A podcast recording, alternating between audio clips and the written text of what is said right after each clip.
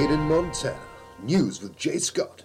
Bringing you what impacts you in your town. Here's Jay.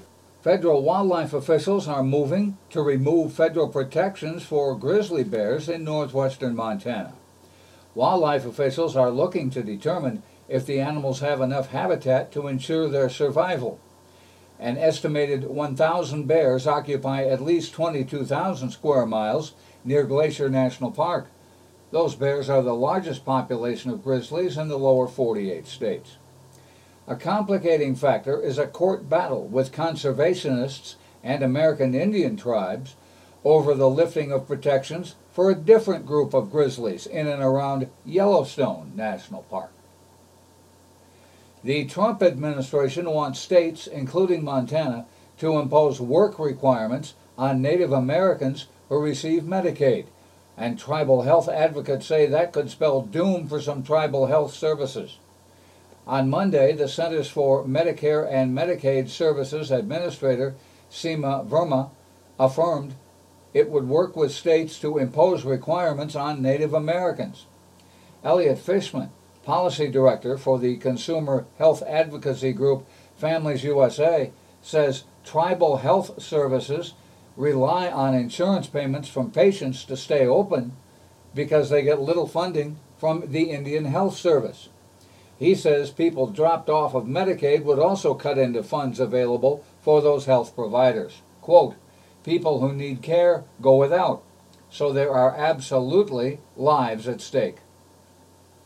Montana hasn't announced plans to require work, although state lawmakers attempted to do so when Montana expanded Medicaid in 2015. With Medicaid expansion up for renewal next year, some state lawmakers have suggested work requirements should be on the table if the program is to be extended. Fishman says it's still unclear whether states can legally impose work requirements on anyone. In addition, tribes also have a sovereign government to government relationship with the United States further complicated how such a measure would be implemented. There are about 70,000 Native Americans in Montana. The State of Washington Utilities and Transportation Commission has ordered its utilities to plan for elimination of energy generated by the Colstrip power plants. Directives were sent to Puget Sound Energy, Avista Corporation, and Pacific Power they serve more than 1.47 million state customers using a mix of coal, natural gas, and renewable power. The Commission asked the utilities to assign a hefty cost to carbon emissions, a pollution source that scientists say is driving climate change. This would be for planning purposes and not used to try to justify higher rates, but such an accounting would bolster the financial case for the three utilities to hasten their planned exit from the Colstrip generating plant, that major Montana plant in which each of them has an ownership stake. Quote, the higher the price, the less economic the facility will look, says Ken Johnson, a vice president of Puget Sound Energy. They expect to be off of coal fired power completely by the early 2030s. The heftier price on carbon would also be applied in the planning documents to natural gas power plants, thus making renewables a more attractive option in the years ahead. More coal plants are projected to retire more quickly than experts thought even a year ago, according to energy industry analysts who gathered in Chicago on Tuesday.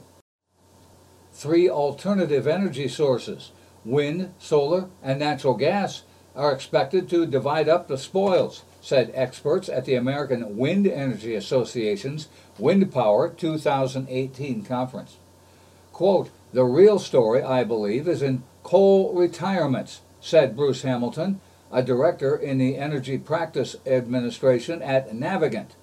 They have modeled every coal plant in the U.S.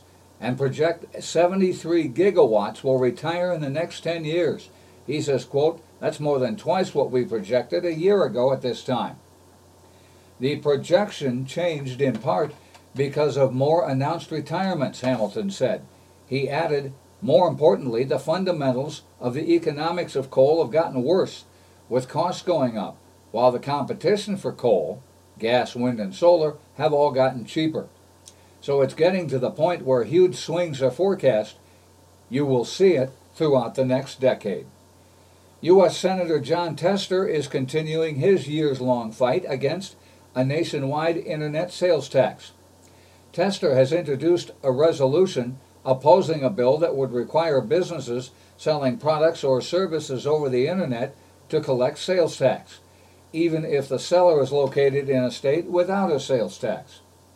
Under the Marketplace Fairness Act, which Tester calls a misnomer, small businesses and retailers in Montana that sell their products or services online would be forced to collect sales taxes for more than 10,000 other states, cities, and municipalities, despite the fact that Montanans have voted against implementing a sales tax not once, but twice in 1971 and 1993. That's Made in Montana News. I'm Jay Scott. This is the Treasure State Radio Network. Because of